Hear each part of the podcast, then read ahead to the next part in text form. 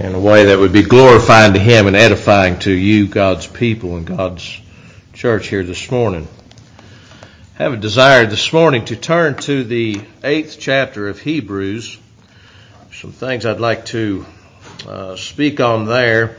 Well, we'll you can hold your place there in the eighth chapter of, of Hebrews. That's where we're where we're going to remain for some time. But first of all, before that, uh, the Apostle Paul is is quoting something here in the eighth chapter of Hebrews that um, we we read in Jeremiah. So if you'll turn with me just for a moment to Jeremiah 31 and 31, Jeremiah chapter 31 verses 31, and we'll go just read a few verses here. And he says in verse 31, Behold, the days come, saith the Lord, that I will make a new covenant with the house of Israel and with the house of Judah.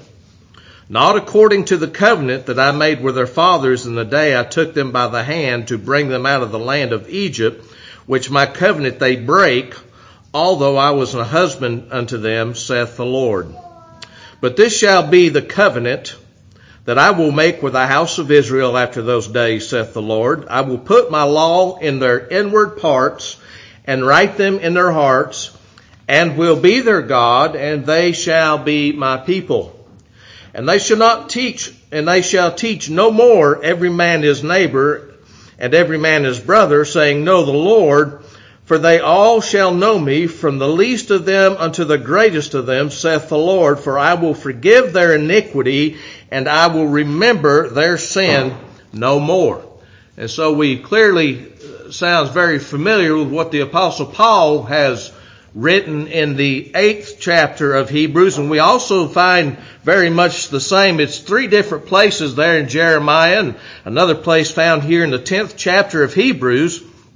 He says in the fifteenth verse, whereof the Holy Ghost also is a witness to us, for after that he had said before, This is the covenant that I will make with them after those days, saith the Lord. I will put my laws in their hearts, and in their minds will I write them, and their sins and iniquities will I remember no more. Now, then this is very important in the 18th verse, uh, he says, Now where remission of these is, there is no more offering for sin where the remission of these is, where the remission of sin is, he's saying there is therefore now no more offering. So what we're looking at and what the apostle Paul is talking about here in the eighth chapter of, of Hebrews is this second covenant. He talks about covenants here, agreements, if you will. Now, if you had to, if, if I had to uh, describe the book of Hebrews in one word, that would not be a hard thing for me to do. The word would be better. Because in the book of Hebrews, it talks about a better sacrifice than what they sacrificed under the Old Testament. It talks about, it talks about better promises.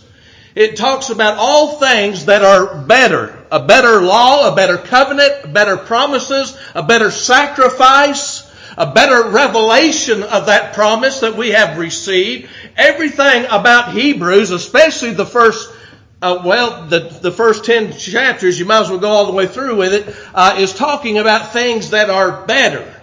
And so when we see this, the apostle Paul is bringing out something here, and he says, uh, in, uh, in, in, uh, Hebrews chapter 8, let me see, I want to start in verse 6, we'll just start there. But now he hath obtained a more excellent ministry, by how much also he is the mediator of a better covenant, which was established upon better promises. For if that first covenant had been faultless, then should no place have been sought for the second. Now, let's keep in mind here that um, this new covenant uh, this New Testament, if you will, or this new covenant was not just uh, was not Plan B, okay? In case Plan A didn't work. That's that's not what he's saying there. There was fault with that first covenant, but the fault was not with the covenant. The fault was with man. He goes on to say, uh, but now he hath obtained, uh, for if that first covenant, the seventh verse, had been faultless, then should no place have been sought for the second, for finding fault with them. You notice who the fault is with. It's not the law. It's with them. They could not keep the law. This was not a surprise to God. God knows all things. In fact, this New Testament that we're talking about, or that the Apostle Paul is talking about here, is a testament that has been in place from before the foundation of the world. It's not new as far as a new uh, an agreement, a new agreement or something like that. It's called the New Testament because it's new in revelation to us. It is revealed to us and we call that the New Testament. Whereas the Old Testament, they had those things that they worshiped under the Old Testament. Now, the revelation of Jesus Christ is made clear in the New Testament. But there was fault in the Old Testament. You remember the Apostle Paul said in the eighth chapter of Romans, there, there, there is therefore now no condemnation of them that are in Christ Jesus, who walk not after the flesh, but after the Spirit. For the Spirit of life in Christ Jesus hath made me free from the, from the uh, law of sin and death. For what the law could not do, listen to what he says in this third verse, for what the law could not do in that he was weak in the flesh, God sending his own son in the likeness of sinful flesh and for sin condemned sin in the flesh. So there was a weakness in the law. And it wasn't the law itself, but it was man. He was the, he was the weak, weakness. He was the one to be at fault because man could not keep the law. Man cannot keep the law. It is impossible for sinners to, to maintain a completely righteous law that God had written. Completely righteous. It shows what righteousness is. It shows what perfection is. And when we look at the law, we are not to use the law as, as a, as a, as a measure to measure our goodness, but it is a measure to, for us to see how far short that we are in keeping the law. They couldn't keep the law. Listen to what he says as we go on. For finding fault with them, he saith, Behold, the days come, saith the Lord, I will make a new covenant with the house of Israel and with the house of Judah, not according to the covenant that I made with their fathers in the day when I took them by the hand to lead them out of uh, out of the land of Egypt. Listen to this. Because they continued not in my covenant and I regarded them not. I regarded them not. Why does he say I regarded them not? Because they continued not in God's covenant.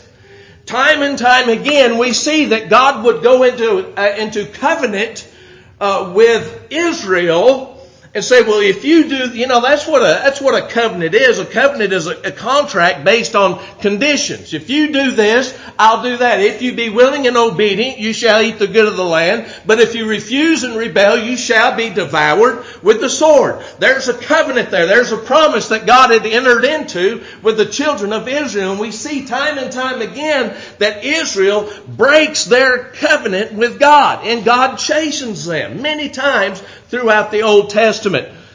So we see there um, that it th- this covenant is much better, and that's what I that's what I want to get into.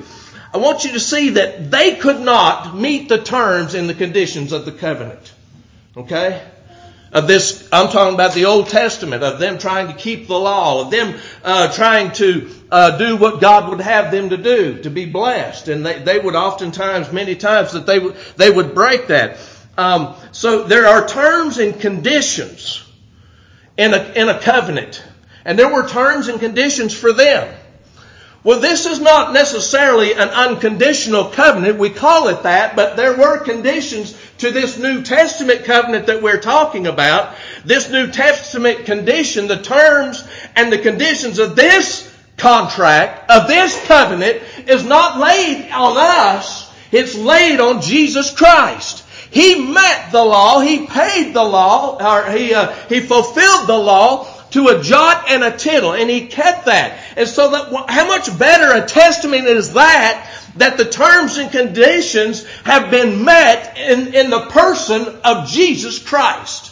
And it's not left up to us, as the world would suggest. It is not left up to mortal man to try to do something in order to obtain eternal salvation. We have eternal salvation through the terms and conditions of what Jesus Christ has done. Bar none. Salvation is Jesus plus nothing. It is all Jesus. It's, it's nothing else. It's not your works. It's not your deeds. It's, it's not your baptism. We're not under the Old Testament, brothers and sisters. We have been given a freedom. We have been given a liberty under the New Testament to clearly see that salvation is all of the Lord. That Jesus Christ has done it all. And we're not fearful in that like they were uh, under the Old Testament and they couldn't even approach Mount Sinai, could they? For fear if they even touched the mountain, uh, that they would be uh, durst through with a dart, that they would die, in other words. If a beast so much as touched the mountain, that beast would even die. They were scared, they trembled, uh, knowing that God was there, but we've not come, as uh, the Apostle Paul tells us, uh, we've not come to Mount, to Sinai. He says it right here, but we are come uh, it's in the 12th chapter of Romans. We, have not come to Mount Sinai, but we have, let me go grab that and, um,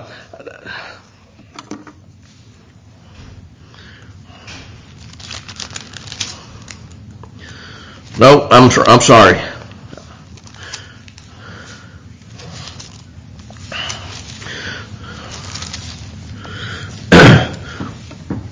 There, it's the 12th chapter of Hebrews.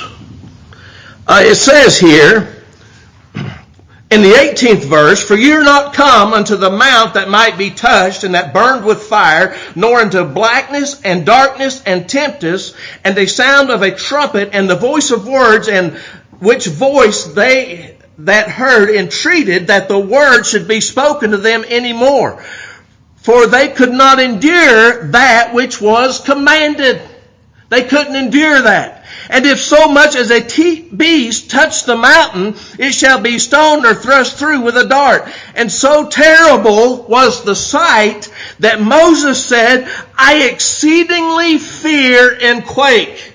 That's the law. That's under the Old Testament. But where has the child of God come to today? We're not there under that Old Testament law. We're not there trying to ascribe righteousness, which is a perversion of the law. And that's what so many times the Jews tried to do was to ascribe righteousness by the law. And that was perverting the law. That was not the intended purpose or use of the law. But what does he say? But you are come unto Zion and unto the city of the living God, the heavenly Jerusalem, and to an innumerable company of angels, to the general assembly and church of the firstborn. And that church of the firstborn, dear child of God, is talking about all the elect of God. It's not just talking about the church uh, here militant, it's talking about the church triumphant. That's where we have come to, if, if whether we know it or not. Now some people, you know, even though they've come to Zion, you know where they're still at?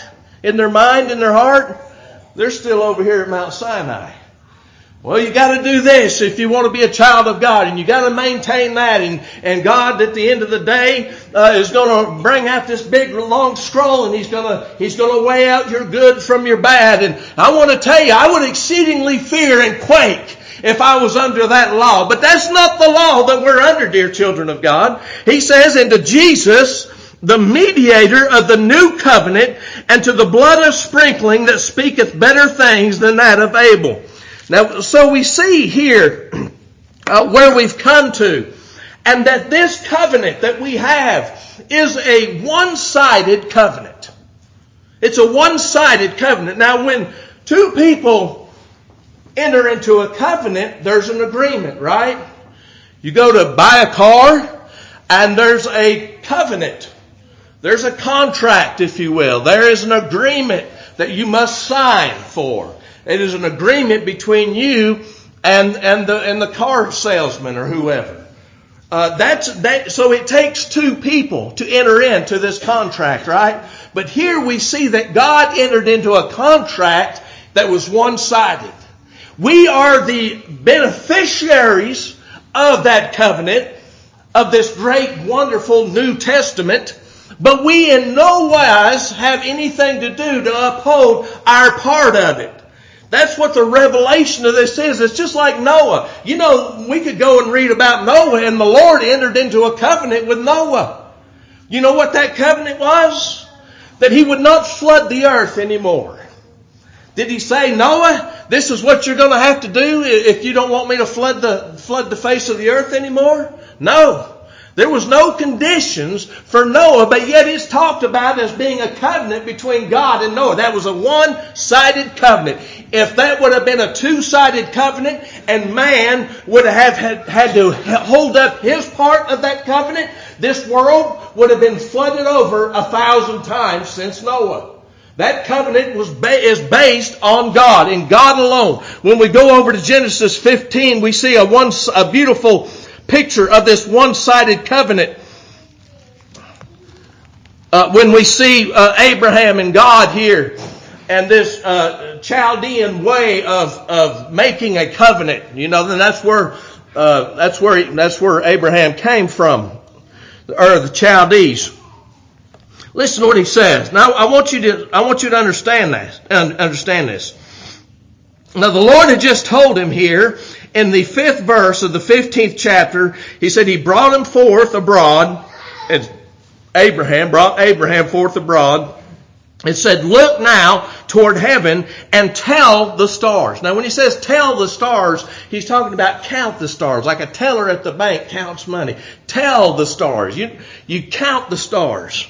He says, if thou be able to number them, and he said unto him, so shall thy seed be. And he believed in the Lord, and he counted it to him for righteousness. And he said unto him, I am the Lord that brought thee out of Ur of Chaldees to give thee this land to inherit. Uh, so he's telling Abraham, I'm bringing you out from the Ur of the Chaldees to give you this land which you shall inherit, you and all your posterity after that, those, uh, the family of Abraham. And he said, this is Abraham talking in the eighth verse. Lord God, whereby shall I know that I shall inherit it? Whereby shall I know that I shall inherit it? Okay, they're fixing to go into a contract here. But I want you to see that this contract is one-sided. But it shows Abraham the promises of God. He goes on to say, and he said unto him, Take me an heifer of three years old, and a she goat of three years old, and a ram of three years old, and a turtle dove, and a young pigeon. And he took unto him all these, and divided them in the midst, and played, and laid each piece one against another, but the birds divided not. So what happened, this is a Chaldean way of entering into a covenant, is you get these animals and you cut them in half. You cut the animals in half and you lay this animal, that part of this animal here and the other part of this animal over here. Okay, so you got two rows of these parted animals. And the cha- and what you would do to enter into a contract is the two people, remember two people to go into a contract? The two people that were entering into the contract would walk together between those pieces. Those carcasses, those animals that were torn in half. They would walk between that. And what that signified is if I break this covenant, let this be me. Alright? That's what that, that's what the signification is with those animals is, is if, if I break this covenant, let, let my body be as these bodies right here and be divided. Okay, so it was a very important thing. Covenants were very sacred and very, uh, very important back then. So Abraham gets these, okay, and you think that Abraham and God are fixing to go down through the pieces of these animals entering into a covenant. But let's see what happens. He says, and when the sun was going down, a deep sleep fell upon Abraham, and lo, and horror of great darkness fell upon him. And it goes on to say here, and now, and, and, and he says, uh, let me go down to the 17th verse. And it came to pass that when the sun went down and it was dark, behold, a smoking furnace and a burning lamp that passed between those pieces. While Abraham was still in a dark sleep, we see this coming down between the, the pieces of the animal, showing forth that God is keeping His covenant with Abraham. They entered into a covenant there, but Abraham didn't have anything to do. He had no part to take in the inheritance of this land other than just to believe what God had already told him. He goes on to say, in the same day the Lord made a covenant with Abraham.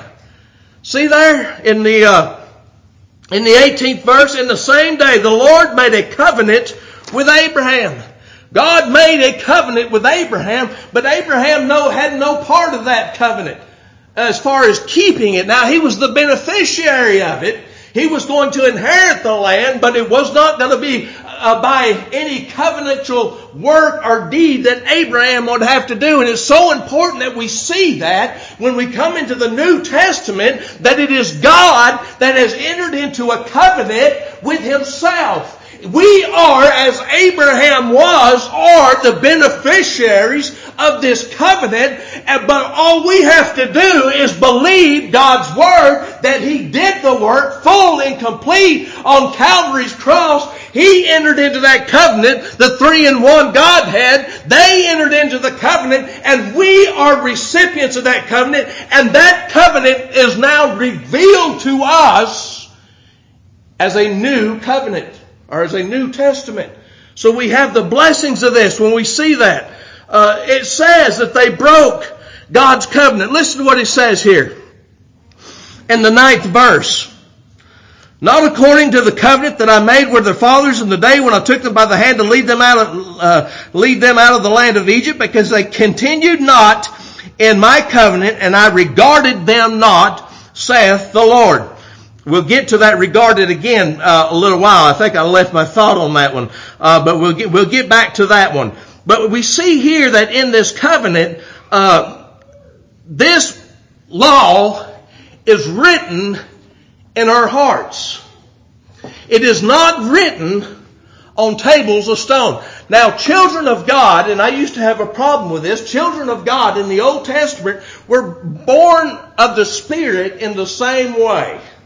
Okay? But they did not refer to the Spirit. They did not, they did not regard the operating of the Spirit of God within their heart. They, they relied on the basic knowledge of the law. On the physical knowledge of the law. On the Ten Commandments. On being circumcised on these things right there. You see, that's where they were looking at. That's what they were focused on. It doesn't mean that they didn't have God in their heart. Certainly they did. We can go in many places. When, when, uh, uh, when Jonah was going over to Nineveh, this, uh, uh this pagan place, you remember what Jonas told them? Uh, you know, people say that Jonah's, talk about Jonah's preaching. Jonah didn't preach to them. Jonah just said in 40 days this place is going to be destroyed. That, that's not very much of a preaching to me. Just, you know, get, get ready. You know, they didn't, there's a lot of history there between the Jews and the Ninevites, but, but they weren't great friends. And, and anyhow, you remember what happened? It said from the greatest down to the least. We're talking about Ninevites. We're not talking about Jews. It said the great, from the greatest down to the least, all came out and fell down in sackcloth and ashes and prayed to God. They didn't have the law. They didn't have the written law on tables of stone like the Jews did, but they had the law in their heart. But, so, but they did not depend upon that. The Jews did not depend upon that, and that's why it's important to see their law was on tables of stone. Was a written law. That's what they were following. Alright? Now it's written, and it was then, but now the revelation is written in our hearts and in our minds. He says that. And that we can follow, right? There's, you can walk away from those tables of stone. But you can't walk away when it's written in your heart. You, you can walk as far, you can run as far as you want to, but it's going to be right there with you, convicting you, uh, encouraging you, strengthening you, whatever it is. The, the, the Spirit of God's going to be there for you in that capacity and doing those things. And we have, we have that um, uh, evidence in our hearts. He says, uh, I said you can't walk away. Listen what he says over in, that's in the second chapter of Romans. In the 14th verse, it says, For when the Gentiles, which had not the law, Okay? They didn't have the law. Now, the law was in their hearts, and that's what he's fixing to tell us. But when he says they didn't have the law, it means they didn't have that written law that the Jews relied on so much. For when the Gentiles, which have not the law, do by nature the things contained in the law, but by nature they were doing those things that weren't contained in the written law. He said, these having not the law are a law unto themselves. Okay, you got to understand what law he's talking about, or you're going to get confused. They they don't have the written law, but they got the law written in their hearts, which show the work of the law written in their hearts. Let me read that again. Which show the work of the law written in their hearts, their conscience also bearing witness, and their thoughts the meanwhile accusing or else excusing one another. It's in their mind and it's in their heart. And it is evidenced by their convictions of when they do wrong and their and, and, and their blessings of when they do right, that they are already born by the Spirit of God, that the law has already been written in their hearts and in their mind. We see here four results. When he goes on down through here, uh, further in this tenth chapter, for, uh, in the eighth verse, uh, eighth chapter, 10th verse. He said, For this is the covenant that I will make with the house of Israel after those days, saith the Lord. I will put my laws in their mind and write them in their hearts, and I will be to them a God, and they shall be to me a people. In other words, uh, he, uh, he's not going to re- he's not, not going to regard them not. And in a greater revelation, he's always been God. And God has always had His people. But it is further revealed to us in the New Testament that God is our God and we are His people. The evidence is clear in our experience and the evidence is clear in God's Word in the New Testament when we read the New Testament. Uh, another example of Job in the Old Testament. I just thought of this one. Job in the Old Testament in the 19th chapter. Did he have the Lord, did he have a knowledge of God in his heart? Listen to what he said. Oh, that I could, oh, that I could write this down on paper. That I could, that I could, uh, that I could grave it with an iron pen and let it in the rock forever. What was this? He says, for I know that my Redeemer liveth. Now how did you know that, Job? Job knew that because the law was written in his heart and in his mind. I know that my Redeemer liveth, and he shall stand at the latter day upon this earth. And though my skin worms destroy this flesh, yet I shall see him for myself and not another. You see, we see evidences of that all through the Old Testament. But in general, the Jews were following the law, the written law. We're not following that now. We're following what the law that's written in our heart. We're following the law that's written in our mind that convicts us, that tells us. That is the greatest evidence you can have on whether one is a, on whether you're a child of God or not.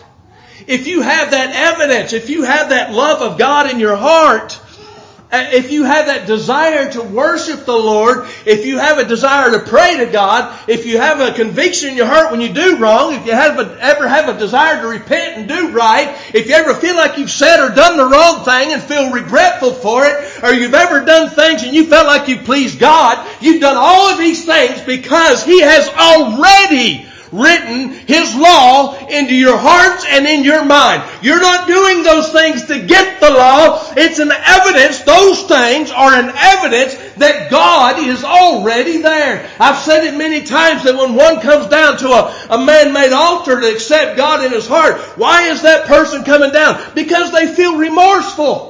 They feel their sins. They see their sins. They, they want to, they want to accept Jesus Christ and, and gain this forgiveness of sin. But praise be to God, if you have those convictions, this chapter right here says, we have already been forgiven of our sins. And all we have to do is worship and praise God and thank Him for what He has done. I can't think of a better gospel, can you?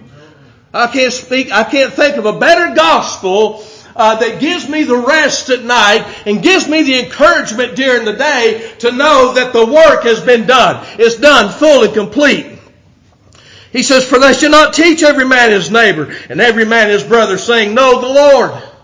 See, they used to have to go around teaching it on tables of stone or, or parchment paper.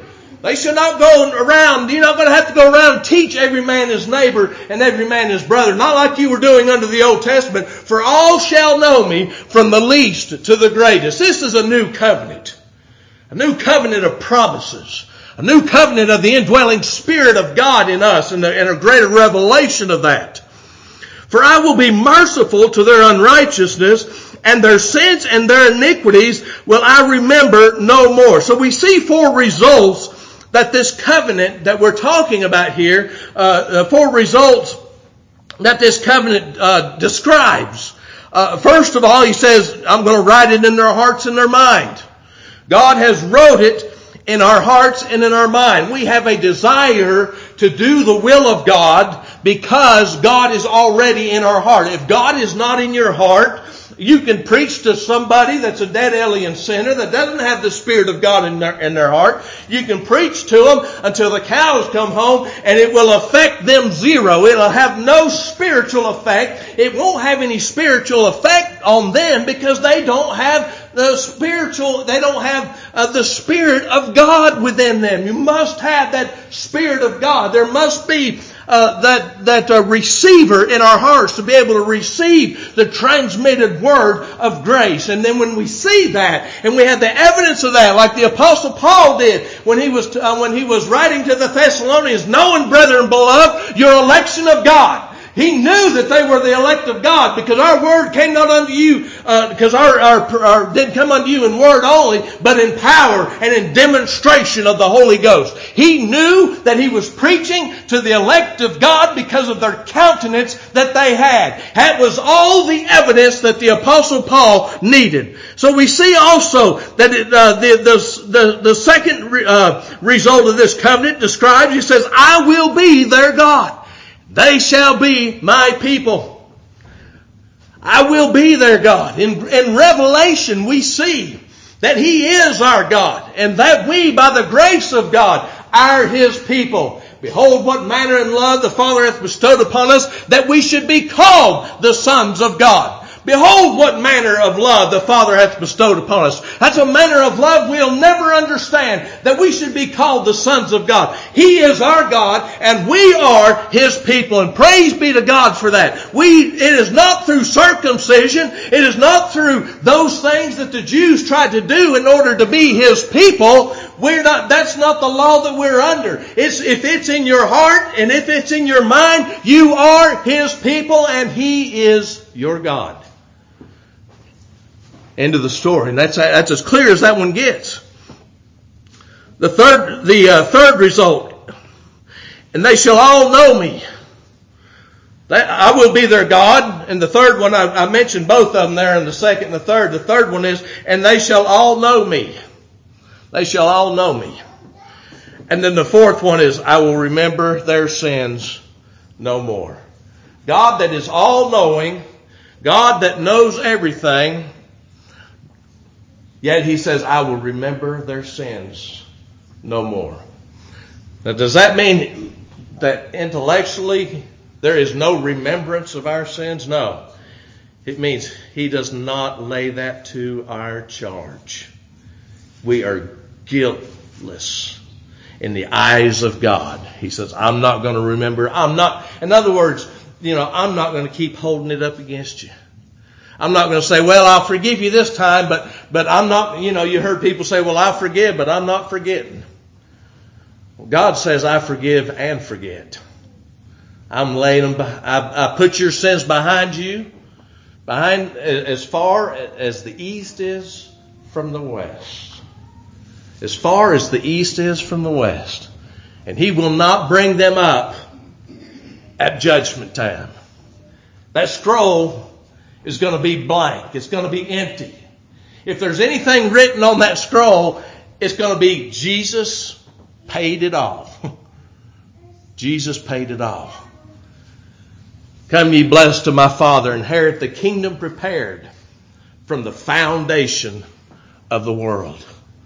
What a wonderful covenant that we have here. What a wonderful understanding that we have of this, of this uh, covenant.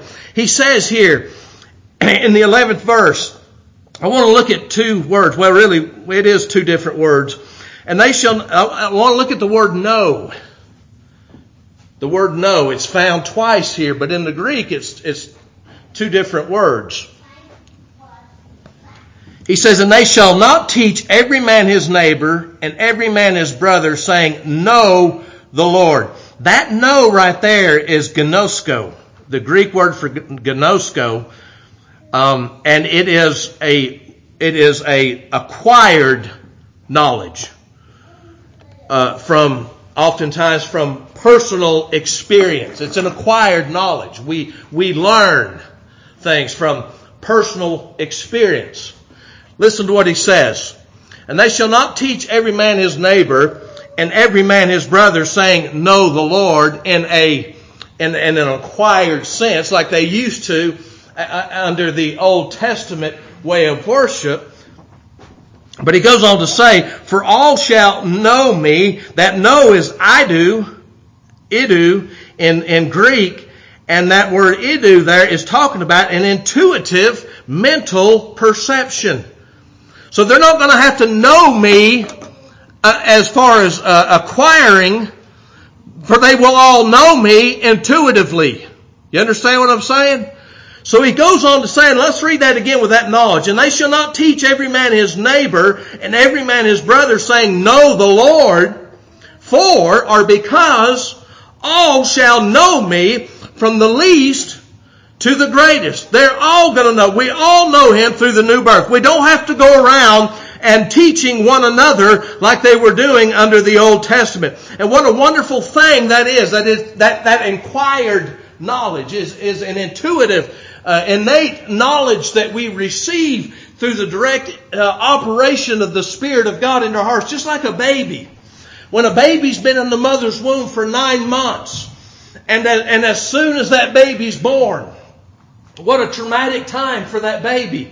Bring out into this environment, being held up by his or her ankles and smacked on the behind. And I mean, it, it's got to be very troubling for all of us. There's probably reasons why we all got a little bit of mental problem with having to start life that way. But then that baby is cleaned up and it's laid gently in the mother's arms, on the mother's breast. It's laid, and that baby intuitively not acquired, but that baby intuitively knows that he or she is now resting in her mother's bosom, in her, in her mother's arms. That baby senses that intuitively.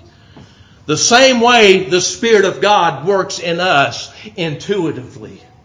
When we're born again by the Spirit of God, we have an understanding of God. And, and, and uh, first 1 Corinthians chapter 2. In 1 Corinthians chapter 2, it starts here. We'll start in the ninth verse of that second chapter of 1 Corinthians. But as it is written, Eye hath not seen, nor ear heard, neither have entered into the heart of man the things which God hath prepared for them that love him. Has not entered. But God hath revealed them unto us. How? By his Spirit. For the Spirit searcheth all things, yea, the deep things of God. So how are they revealed to us?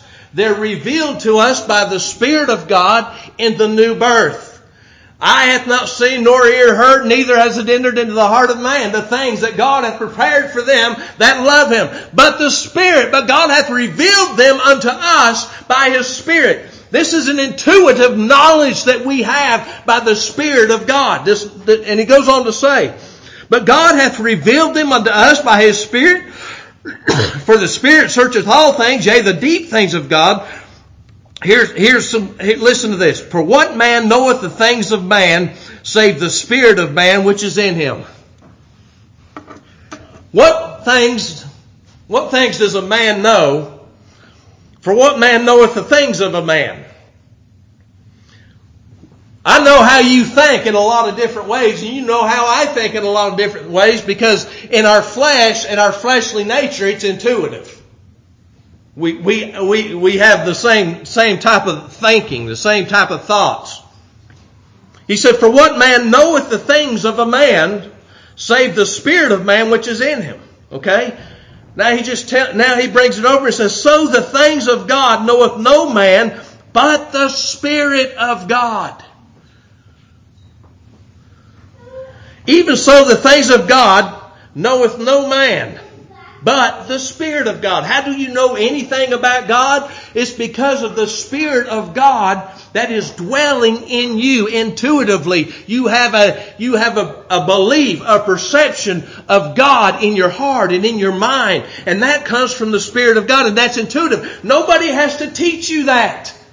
Nobody has to teach you to love God. Nobody has to teach you about who God is. It's already written in our hearts to love God, that we love God. It's written in our hearts that there is a God. No, we don't have to be taught that. Now there's further teaching that we have to have. We don't just stop right there. We got to continue on learning uh, this this this knowledge and, and and what the Lord is, you know, through the gospel, we learn more and more. But it's not intuitive anymore. This knowledge that we're talking about here is talking about that uh, acquired, this acquired knowledge. We get a greater uh, understanding through an acquired knowledge, but that acquired knowledge does not change intuitively what we have by the Spirit of God in our hearts what we hear as far as the knowledge of the word oftentimes has uh, uh, you know finds a lodging place uh, is, is we're comforted by the gospel of our lord and savior jesus christ because of the spirit of god that is already within us.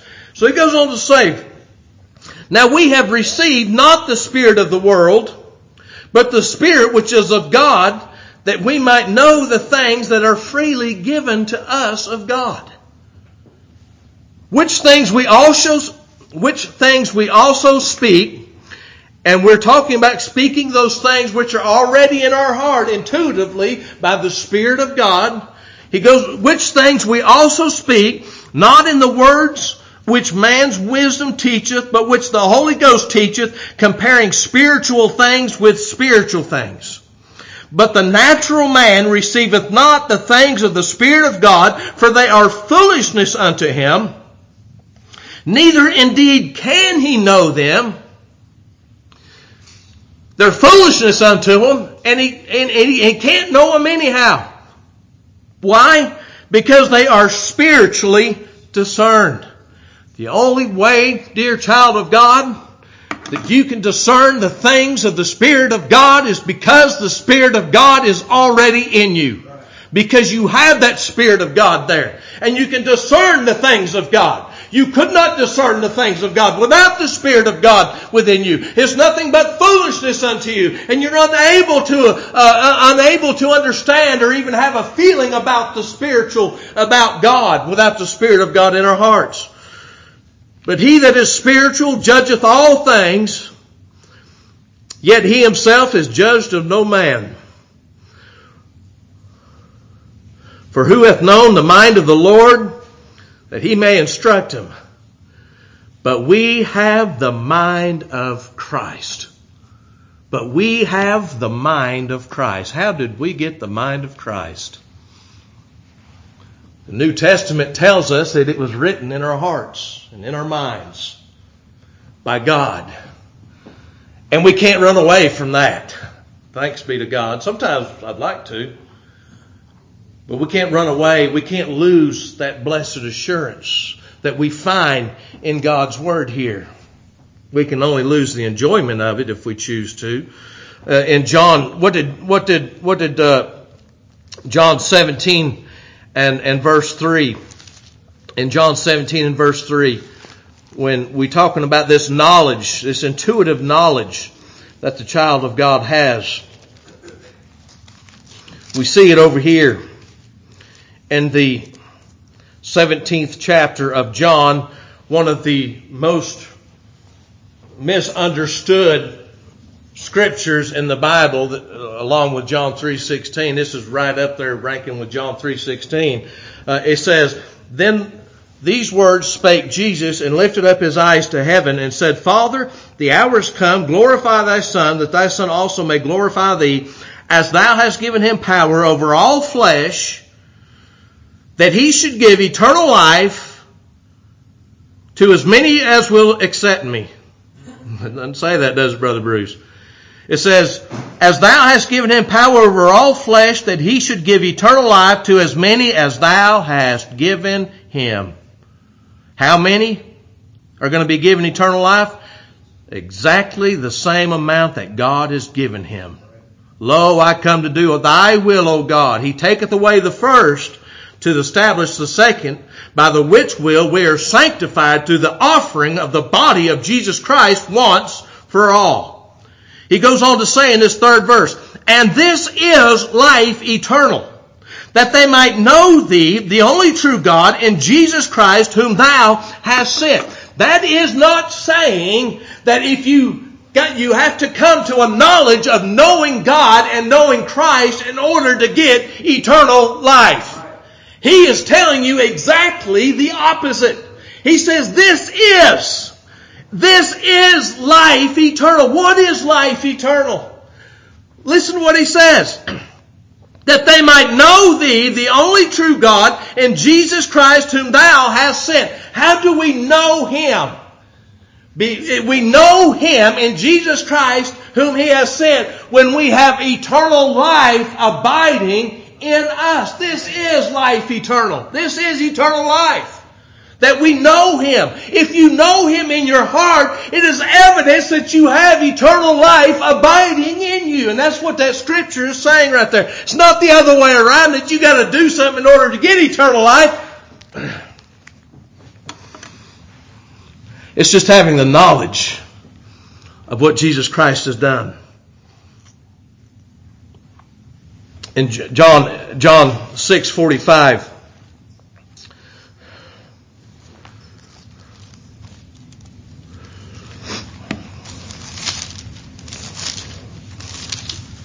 Six forty four. No man can come unto me except the Father which has sent me draw him,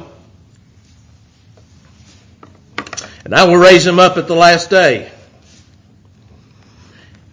It is written in the prophets, listen to this, and they shall all be taught of God. Every man therefore that hath heard and hath learned of the Father cometh unto me. They shall be taught of who? Taught of God. Who's doing the teaching here? God's doing the teaching. God's doing the teaching in the heart. God's doing this teaching uh, in the new birth. With that intuitive, when we when we receive, when we when the Spirit of God comes into our heart, we are taught of God. He tells us over here in 1 Thessalonians chapter 4 some more about this intuitive uh, knowledge. He says, uh,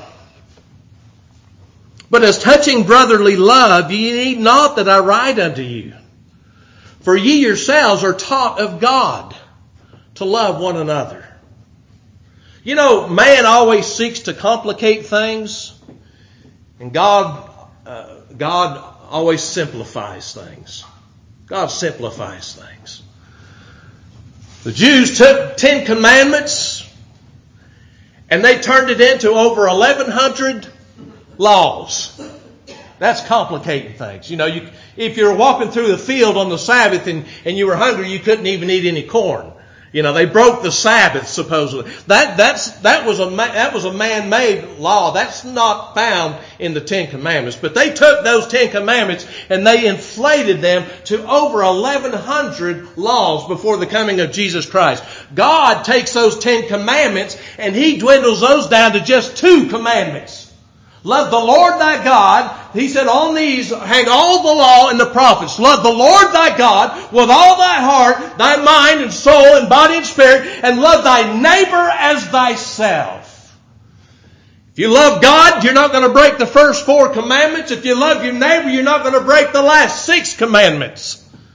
That's what, that, see, God simplifies it.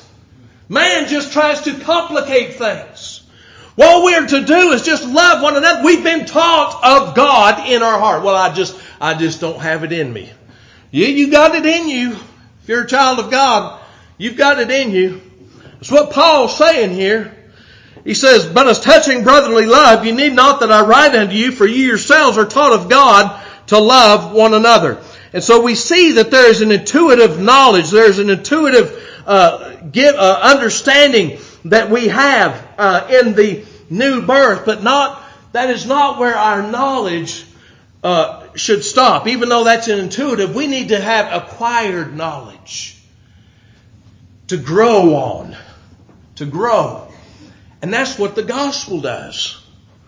The gospel uh, gives us acquired knowledge of what is already in the intuitive knowledge. It's already in our heart, and we can build upon that through the gospel, through the through reading and studying God's word, through through all these things, we we acquire more knowledge. Over in the fifth chapter of Hebrews, we say uh, he says in the fifth chapter of Hebrews, for an example, in the tenth verse, uh, called of God and high priest after the order of Melchizedek of whom we have many things to say. Now these were, these, uh, are children of God that he's speaking to. But he goes on to say, the apostle says here, of whom we have many things to say and hard to be uttered, seeing you are dull of hearing. Did they not have intuitive knowledge? Yes. They had intuitive knowledge.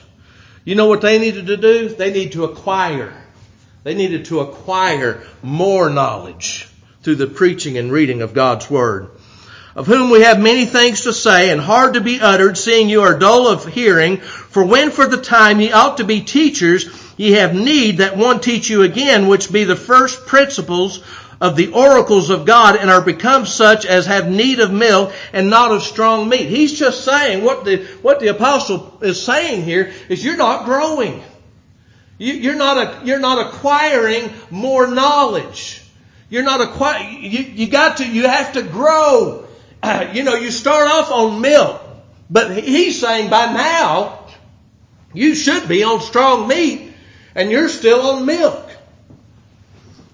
It Goes on to say, for everyone that is that useth milk is unskillful in the word of righteousness, for he is a babe.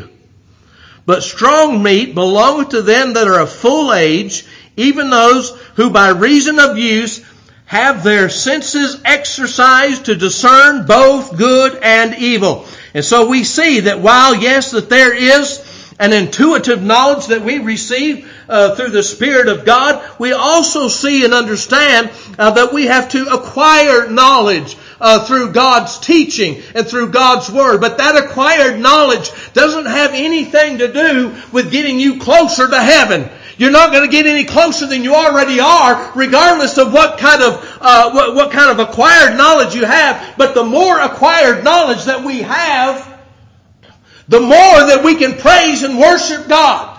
The more that our faith is strengthened in looking to the Lord in our life the more and more there. So it's very important, but it's not important for the sense of getting to heaven. Jesus Christ has already done that, and that's the message of the New Testament. That's the message of this new covenant that the Apostle Paul is bringing out. It's all better. And the results of that, he says, for I will be merciful to their righteous, to their unrighteousness, and their sins and their iniquities will I remember no more. No such language like that found in the Old Testament.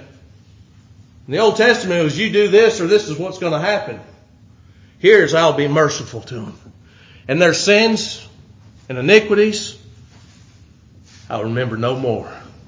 Jesus Christ paid it all.